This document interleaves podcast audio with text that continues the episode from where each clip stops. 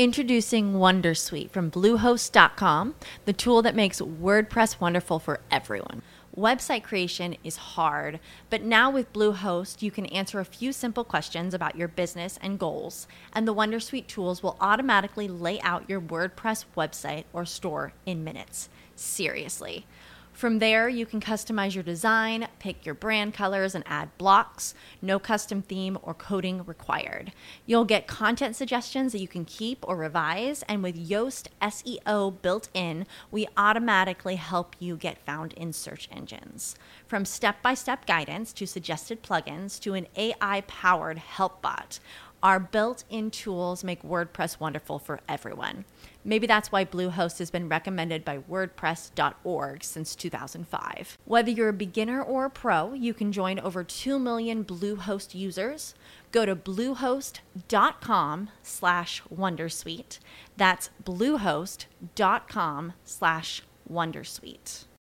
As humans, we're naturally driven by the search for better. But when it comes to hiring, the best way to search for a candidate isn't to search at all. Don't search, match with Indeed. When I was looking to hire someone, it was so slow and overwhelming. I wish I had used Indeed. If you need to hire, you need Indeed. Indeed is your matching and hiring platform with over 350 million global monthly visitors, according to Indeed data, and a matching engine that helps you find quality candidates fast. Ditch the busy work. Use Indeed for scheduling, screening, and messaging so you can connect with candidates faster. And Indeed doesn't just help you hire faster. 93% of employers agree Indeed delivers the highest quality matches compared to other job sites, according to a recent Indeed survey. And listeners of this show will get a $75 sponsored job credit to get your jobs more visibility at Indeed.com slash podcast. That's Indeed.com slash podcast. Terms and conditions apply.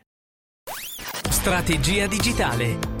Idee, novità e consigli per imprenditori e professionisti appassionati di web marketing e business online. E business online. A cura di Giulio Gaudiano. Ben trovati da Giulio Gaudiano e buon lunedì, buona settimana. Oggi sto registrando questo episodio sfidando tutti coloro che sono puristi del suono, infatti da un momento all'altro potrete sentire il martello che batte qui fuori. Stanno facendo dei lavori nel condominio, quindi non vi spaventate, va tutto bene, ma noi non ci ferma nessuno. Non potevo aspettare per incidere questa puntata, per entrare in questa settimana con una domanda molto interessante, una domanda fatta da Mario, uno di voi ascoltatori, a proposito del blog. Il blog che ancora sembra avere una così vasta platea di estimatori e quindi parleremo un pochino del blog, della sua efficacia come strumento di pubblicazione online, delle piattaforme di content marketing e tutto questo, ma prima voglio ringraziare tutti coloro che mi mandano domande, potete farlo semplicemente inviando un messaggio a telegram.me slash Giulio Gaudiano. E ora banda alle ciance andiamo subito al punto e scopriamo insieme la domanda di Mario a proposito dei blog. Ciao Giulio, è da tanto che seguo strategia digitale e apprezzo moltissimo eh, tutti gli input che ci dai e le idee che si accendono eh, ascoltandoti. E, mm, rimane un buco abbastanza grande per me, forse sono stato distratto, ma non ha mai parlato dei blog. Eh, I blog sono superati oppure sono ancora eh, importanti? Eh, tutto qua. Ci sentiamo presto. Ciao Giulio. Ciao Mario, grazie della tua domanda. Allora, diciamo che la risposta secca a questa domanda è contemporaneamente sì e no. Allora voglio motivartelo dandoti dei motivi per cui secondo me il blog è uno strumento superato, anzi cominciamo dai motivi per cui il blog è uno strumento ancora valido e poi andiamo su quelli per cui può essere uno strumento superato. Fondamentalmente il blog io ricordo benissimo in maniera distinta proprio quando ho messo le mani sul mio primo blog. Ancora Blogspot non era stato comprato da eh, Google, era una società a sé. Mi ricordo, non so dove lessi di questo blogger che ti faceva creare un blog gratis e andai e aprì il mio primo blog. Da quel momento tantissima acqua sotto i ponti è passata e quindi eh, questo è stato acquisito da Google. Google ha costruito intorno al blog eh, un, enorme, un enorme progetto di business. Che, questa cosa forse non è chiara a molti, cioè il successo del blog è collegato a una scelta molto precisa di Google eh, e all'incoraggiamento che Google ha dato alla forma blog. Pensate uno scenario in cui Google diceva No, questi contenuti pubblicati sui blog, questi blog non sono cose serie, non vale la pena di indicizzarli. Quindi se Google avesse deciso di non indicizzare i blog, non ci sarebbero stati proprio i blog, perché sarebbe diventato difficile, sempre più difficile, impossibile avere accesso ai contenuti che ci interessavano. Dove è stata la vera fortuna del blog? È stata la, l'innovazione tecnologica perché il blog è stata alla portata di tutti? No, non è stata quella la, la novità del blog, perché in realtà il blog è un semplice sito web.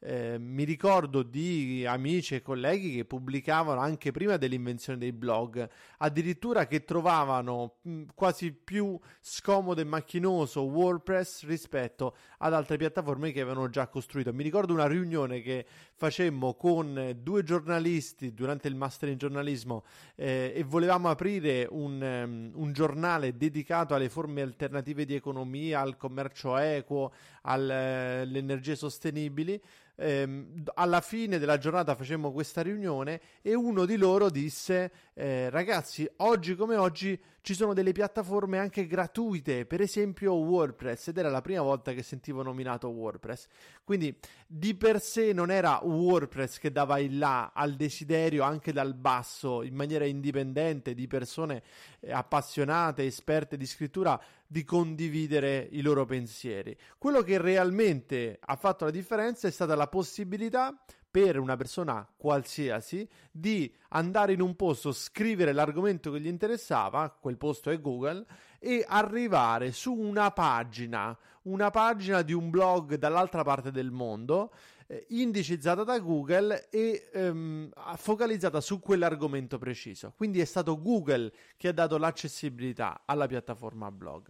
Perché dico questo? Perché dico che Google ci ha costruito un enorme progetto di business attorno? Perché Google con Blogger ha creato la Google Display Network, ha cominciato proprio da lì ha pensato di possedere la piattaforma. Dopodiché ha eh, dato la possibilità di che cos'è la Google Display Network? Scusate, magari non siete tutti addentro al mondo della pubblicità. La Google Display Network è il network sul quale si può fare pubblicità, quindi con banner eh, attraverso Google AdWords. Quindi quando vado su Google AdWords posso fare pubblicità sul motore di ricerca, quindi sulla rete di ricerca, diciamo così, a soldoni, mi perdoneranno gli specialisti, ma fare pubblicità su Google, oppure l'alternativa è fare pubblicità sulla GDN, sulla Google Display Network. Che cos'è la GDN? È il network di tutti coloro, blogger soprattutto, che hanno scelto di utilizzare AdSense, di mettere il codice AdSense sui loro blog. Quindi vedete che c'era un interesse, visto che Google fa il 90% del suo fatturato derivato dalla pubblicità, c'era un interesse un progetto ben preciso. Google ha detto ora eh, do a tutti i blogger la possibilità di mettere pubblicità sul loro sito e guadagnare. Do a tutte le persone la possibilità di diventare blogger creo un, ehm, una miriade, un sistema di, di blog, di, di micrositi che hanno magari tre visitatori al giorno, ma che tutte sommate queste visualizzazioni mi dà la possibilità di vendere un inventario di milioni, di miliardi di visualizzazioni. E poi vado dagli inserzionisti e gli dico: Ma che ancora stai là a fare pubblicità sul sito web del giornale? Guarda che io ho molte più visualizzazioni, ma soprattutto ti posso far apparire su tutti i blog del mondo che parlano del tuo specifico argomento e quindi pubblicità contestuale. Questo è un pochino quello che ci sta dietro lo sviluppo del blog. Allora Mar- Mario, perché è uno strumento ehm, che ancora è valido? Perché fondamentalmente i motori di ricerca, e qua è il motivo per cui ti ho parlato di Google, ragionano in termini di testo ancora. Stanno sperimentando tantissimo Google, Facebook eh, nel eh, campo del riconoscimento delle immagini. Infatti, Facebook, non so se lo sapete, se guardate il codice delle pagine di Facebook, vi accorgete che cataloga le vostre immagini, le legge e scrive nel codice che cosa c'è dentro l'immagine. Quindi stanno lavorando tantissimo su questo fronte. Anche Google nella ricerca immagini, non so se l'avete mai provato, io adoro questa funzionalità. Pre- se prendete un- un'immagine qualsiasi, la trascinate nella buchetta di ricerca, di colpo Google vi fa la ricerca visuale, cioè non a partire dalla parola vi dà un'immagine, ma a partire da un'immagine vi trova quell'immagine, tutti i posti in cui è utilizzata nel web e vi dice che cosa contiene quell'immagine, non vi dà altre immagini simili. Quindi è senz'altro un terreno di sperimentazione lo è ancora di più nei video.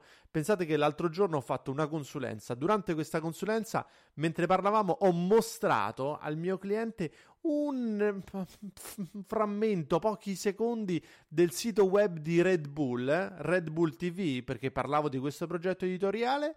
Bene, eh, pubblicato il video della consulenza su YouTube, mi è arrivata un, um, un, copyright strike, un messaggio per violazione di copyright, per aver mostrato per quei pochi secondi all'interno di una sessione privata un filmato all'interno de- dello schermo del computer del mio cliente, cioè era una finestrella nella quale ah, il filmato è andato in play. Quindi pochi secondi di quel filmato in play all'interno di una finestrella, all'interno dell'immagine video è stato riconosciuto dal sistema di YouTube e incrociato con i dati sulla proprietà intellettuale di quel video e quindi ha fatto scattare questa notifica in maniera automatica. Questo ci dice quanto stanno lavorando nel capire cosa c'è dentro il video e cosa c'è dentro le foto. Ma ragazzi, ad oggi, visto che Mario mi dice oggi, oggi come oggi, i motori di ricerca ragionano in base al testo. Tant'è vero che anche tutte le operazioni di ottimizzazione consigliate per gli altri tipi di contenuti, dalle immagini ai video ai podcast, sempre, partono sempre questi consigli dalla valorizzazione di tutti i metadati. Cioè, su YouTube devo scrivere il titolo del video, la descrizione del video, devo utilizzare i tag, perché quelli lì contribuiranno insieme ad altre informazioni, ma quelli lì contribuiranno in maniera proprio principale a far capire a YouTube e a Google di che cosa parla il mio video. Allo stesso modo funziona per il podcast, allo stesso modo funziona per le immagini. Pensate quanto è importante l'attributo title e l'attributo alt per le immagini. Cosa sono questi attributi? per chi non è tecnico, per chi non, non, si intende di HTML, è la possibilità di attaccare a ogni immagine che pubblichiamo un'informazione, un titolo dell'immagine e un testo alternativo. Il testo alternativo è quello che viene mostrato per esempio a chi è non vedente o ipovedente ha, dei, ha, un browser apposta che gli legge l'immagine, il browser gli legge il testo alternativo. Oppure vi ricordate quando le immagini non venivano caricate? Vi ricordate quando i modem fischiettavano come gli uccellini? Ecco, a quel tempo, quando le immagini non si caricavano, si vedeva un'iconcina con la X e un testo. Quel testo era il testo alternativo, quello che viene mostrato se l'immagine non viene caricata. Quindi è importante, sono importanti queste informazioni perché sono le informazioni legate alle immagini che consentono a Google anche di capire, oltre al nome del file, che cosa c'è nell'immagine. Allora, vale la pena utilizzare il Blogger se appoggiamo, eh, ci appoggiamo molto per la distribuzione dei nostri contenuti ai motori di ricerca e all'ottimizzazione per i motori di ricerca. Il secondo motivo per cui i blog non sono assolutamente passati di moda sono gli hyperlink, i link ipertestuali. Non ci dimentichiamo, ragazzi, che la gran figata di tutto questo baraccone del web sono stati proprio i link ipertestuali. La possibilità di cliccare su una parola all'interno del mio testo e che mi porta da un'altra parte, che mi fa vedere un qualcosa di diverso. Io la mia tesina del, già del liceo fatta sulla, sulla danza rituale l'ho ho creato, ero già un geek al tempo, ho creato un ipertesto che partiva da un testo e poi portava verso i filmati, verso le immagini, verso le musiche, spiegando il funzionamento della danza rituale, della danza per la, la cura psicologica del, di alcune popolazioni anche nel passato dell'Italia in base alle ricerche di Ernesto De Martino. Allora, questa cosa, la possibilità di creare un ipertesto, di collegare le pagine, di collegare un testo a un altro multimedia, è qualcosa di legato all'ipertesto ed è qualcosa che oggi funziona con il testo. Va bene le annotazioni di YouTube, ma be- chiunque utilizza YouTube sa che è una bella fatica pensare il video nei termini delle annotazioni, ficcare l'annotazione che poi funziona, non funziona su mobile, ora funziona pure su mobile, però se metti il video da un'altra parte non ti funziona più, eh, Google ce l'ha, cioè YouTube ce l'ha, Facebook non ce l'ha, forse lo implementa anche Facebook, insomma capite da soli che è un gran delirio, mentre sul testo funziona benissimo, qualsiasi editor di base mi permette di ficcare dentro al mio testo dei link ipertestuali che collegano il mio testo, quindi il mio post di blog, ad altri contenuti e lo rendono infinitamente espandibile. Questa è la bellezza dell'ipertesto. Io amo i link, li adoro perché mi danno la possibilità di approfondire. Infatti, proprio chi utilizza i link bene, secondo me, è Wikipedia. Cioè, io mi aspetto dai testi il modello di linkaggio Wikipedia, dove tutte le parole che hanno del significato vengono linkate a delle altre pagine che spiegano che cosa, spiegano che cosa vogliono dire quelle parole. È fantastico. Il terzo motivo per cui non è da abbandonare è l- la forma comunicativa, perché l'abbinamento testo-immagini è qualcosa che va avanti, è qualcosa che l'uomo utilizza per avere accesso alla conoscenza da prima dell'invenzione della stampa. Cioè, io mi ricordo quando studiavo i codici miniati, il Salterio Kludov, eh, tu, già nei codici, nei codici miniati scritti a mano, c'erano delle immagini, i monaci mh, mm, decoravano e inserivano delle immagini, addirittura a volte delle immagini che si riferivano al testo, cioè non è solo decoro la pagina, faccio una, non lo so, un'immaginetta così bella per far sembrare più prezioso il mio codice miniato. No, scrivo, faccio un disegno al lato, a margine del codice che magari il codice parla di un salmo e quel disegno fa vedere come quel salmo può aiutare a interpretare una parabola del Vangelo. Questa interazione tra testi e immagini è qualcosa quindi che è radicato dentro di noi, che esiste da migliaia di anni. E, ehm, e questo fatto che siamo abituati a mo- questa modalità comunicativa dà un grandissimo vantaggio al blog che può utilizzare l'interazione di testo e immagini e lo rende uno strumento ancora molto molto valido. Ha avuto una, come dire, una quercia bella grande, bella vecchia, bella solida e quindi è senz'altro ancora un qualcosa che funziona. Perché invece secondo me il blog è passato di moda? Perché vale la pena di guardarsi intorno e trovare nuovi canali comunicativi? Beh, per esempio, per il discorso della distribuzione. Oggi la pubblicazione di per sé non ha più un valore. Che voglio dire, prima l'idea di pubblicare era mm, qualcosa che già esprimeva il carattere pubblico di quello che facciamo. Cioè, se io pubblico sul giornale, la community, la, le persone lo vengono a sapere. Oggi come oggi, se pubblico un articolo sul mio blog, è vero che quell'articolo è accessibile potenzialmente a tutto il mondo, ma siamo seri, ma chi se lo va a vedere? Lo andrà solamente a trovare chi troverà a patto che il blog venga correttamente indicizzato, venga ben posizionato, lo troverà solamente chi cerca quel eh, argomento preciso attraverso i motori di ricerca, oppure chi già conosce il mio blog e torna a visitarlo.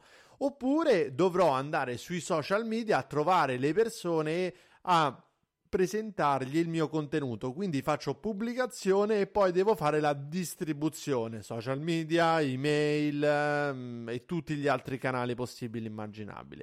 Attraverso altri strumenti, per esempio pu- l'utilizzo di invece del blog della pubblicazione su LinkedIn, LinkedIn Publisher, posso pubblicare LinkedIn Pulse, pubblico l'articolo, nel momento in cui clicco pubblica quel, quella piattaforma, quel contesto, quel blog, quel LinkedIn va a dire a tutti i miei contatti su LinkedIn Giulio ha pubblicato questa cosa. Quindi unisce pubblicazione e distribuzione. La stessa cosa avviene su Facebook, se ci pensate. La stessa cosa, parliamo di contenuti testuali, ma parliamo anche di altri tipi di contenuti. Quindi la stessa cosa avviene su SlideShare, per chi mi segue su SlideShare. La stessa cosa avviene su YouTube eh, non vado a raggiungere solamente a livello di connessioni sociali solo quelli che già mi seguono, ma anche gli amici di quelli che mi seguono, gli amici di quelli che mi commentano, le persone che sono potenzialmente interessate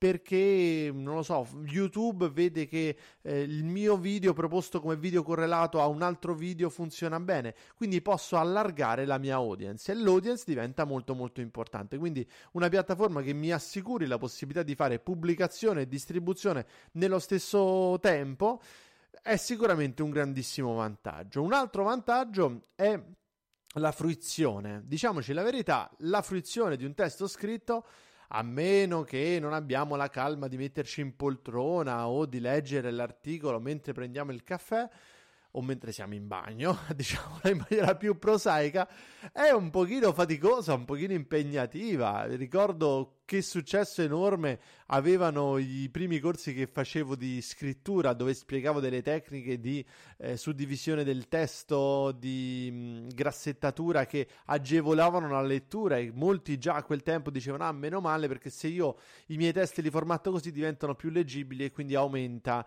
la percentuale di testo letta dai lettori. Ma il video è sicuramente un mezzo più incisivo, un canale più incisivo e il podcast è un canale più comodo, Se, anzi secondo me è quello che concilia possibilità di esprimere dei concetti complessi come quello del testo, eh, l'incisività come quella del video e la comodità perché è più comodo di tutti gli altri, non richiede l'utilizzo della vista per essere fruito, un contenuto tramite podcast, ma può essere semplicemente ascoltato, quindi si incastra meglio con la vita dei nostri fruitori.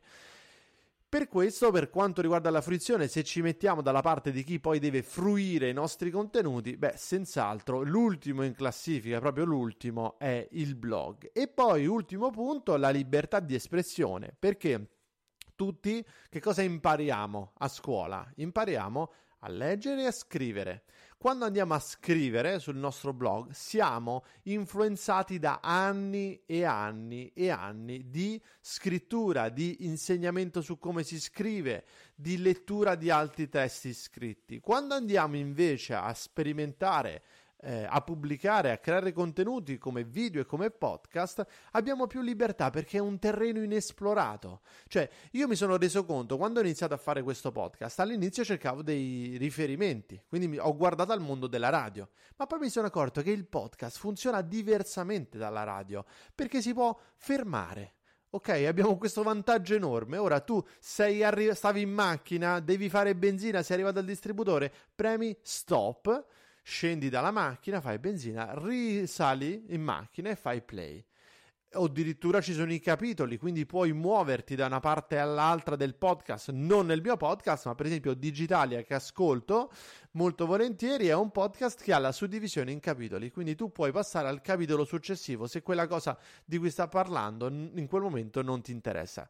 Quindi si presta molto bene alla fruizione on demand. Insomma, si può sperimentare molto di più su video e su audio rispetto al, alla forma scritta, semplicemente perché non abbiamo una preformazione. Questo può essere una difficoltà, ma può essere anche un'opportunità. Mario, per concludere, anche perché sento che qua il martello pneumatico sta cominciando a picchiare in maniera mm, eh, preoccupante. Per concludere ti dico questo, tu devi pensare sempre prima alla strategia e poi alla tecnologia. Il blog è vivo? È morto? Sti cavoli, non ci interessa, ok? Lasciamo questi ragionamenti agli espertoni, ai professori e a il, quelli che mh, mm, si fanno le teorie della realtà. Noi siamo radicati nella realtà quella vera e non ci interessa sapere se è vivo o se è morta, ci interessa sapere se è il mezzo adatto per ottenere lo scopo che mi sono prefisso. Quindi devo puntare prima alla strategia, devo disegnare la mia strategia, capire qual è il mezzo più comodo per le persone che mi seguono, Qual è il mezzo più congeniale alla mia capacità di esprimermi? Magari sono una persona che parla benissimo, eh, che si trova molto a suo agio con la parola e che nel video troverebbe invece solo una perdita di tempo. O al contrario, sono un personaggio, eh, però quando parlo do una brutta impressione di me. Però se mi guardi in faccia ti viene subito simpatia. Ecco, allora devo capire quali sono le mie caratteristiche, le mie esigenze, il processo dentro al quale posso andare per produrre contenuto e la stessa cosa la devo capire delle persone alle quali andrò a portare quel contenuto. Devo analizzare il mercato, i miei competitor, la concorrenza, devo farmi dei ragionamenti di carattere strategico e solo dopo pensare alla tecnologia, pensare a qual è la forma di contenuto che meglio si adatta alla mia strategia. Quindi non dimenticarlo, non mi stancherò mai di ripeterlo Prima la strategia e poi la tecnologia. Siamo arrivati alla fine della nostra puntata. Voglio ringraziare di cuore Mario per questa sua domanda e anche i nostri finanziatori, coloro che ogni mese finanziano questo podcast, rendono possibile la sua esistenza, rendono possibile per te l'ascolto di quello che ci siamo appena detti. Sto parlando di Roberto Andreoni. Niccolo Ravenelli, Federico Izzi, Paolo Pugni. Comincio da chi si è impegnato con importi maggiori come Roberto Andreoni con 50 dollari, di lì a scendere con Andrea Della Via, ma Lorenzo Polacco, Antonino Cotroneo, Antonio, Paolo Gollo, Massimiliano Berto, Rosario Rizzo, Stefano 2.0, Erika Vagliengo, Mariano Lampis, Gianluca Gorlani, Maura Rizzo, Marco Bazzo, Daniele Risi. Ah! Alessandro Beat, Web Karma, Fabio Di Maggio e Marco Paolini. In particolare voglio ringraziare nuovo arrivato Andrea Della Via che proprio oggi ho trovato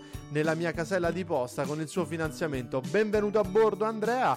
Chi vuole fare come questi coraggiosi che sono stati tra i primi finanziatori di questo podcast, tra i primi a entrare in questo progetto di crowdfunding, di libera sponsorizzazione, libero finanziamento di un progetto culturale di divulgazione del digital può andare su umediaweb.com slash finanzia e lì trovare il modo in maniera veramente semplicissima di diventare produttore di strategia digitale. Ragazzi, per oggi è tutto. Io ringrazio Sara Veltri, coautrice del programma, il nostro fonico Costanza Mineo e radiospeaker.it, curatore del nostro sound design. Buona settimana, grazie mille e alla prossima. Strategia digitale. Idee, novità e consigli per imprenditori e professionisti appassionati di web marketing e business online. E business online. A cura di Giulio Gaudiano. As humans, we're naturally driven by the search for better. But when it comes to hiring, the best way to search for a candidate isn't to search at all. Don't search, match with Indeed. When I was looking to hire someone, it was so slow and overwhelming. I wish I had used Indeed. If you need to hire, you need Indeed. Indeed is your matching and hiring platform with over 350 million global monthly visitors, according to Indeed data, and a matching engine that helps you find quality candidates fast. Ditch the busy work. Use Indeed for scheduling, screening, and messaging so you can connect with candidates faster. And Indeed doesn't just help you hire faster. 93% of employers agree Indeed delivers the highest quality matches compared to other job sites according to a recent Indeed survey. And listeners of this show will get a $75 sponsored job credit to get your jobs more visibility at Indeed.com slash podcast. That's Indeed.com slash podcast. Terms and conditions apply. Lucky Land Casino, asking people what's the weirdest place you've gotten lucky? Lucky? In line at the deli, I guess? Aha, in my dentist's office. More than once, actually. Do I have to say? Yes, you do. In the car before my kids' PTA meeting. Really? Yes. Excuse me, what's the weirdest place you've gotten lucky? I never win and tell. Well, there you have it. You can get lucky anywhere playing at LuckyLandSlots.com. Play for free right now. Are you feeling lucky? No purchase necessary. Void where prohibited by law. 18 plus. Terms and conditions apply. See website for details.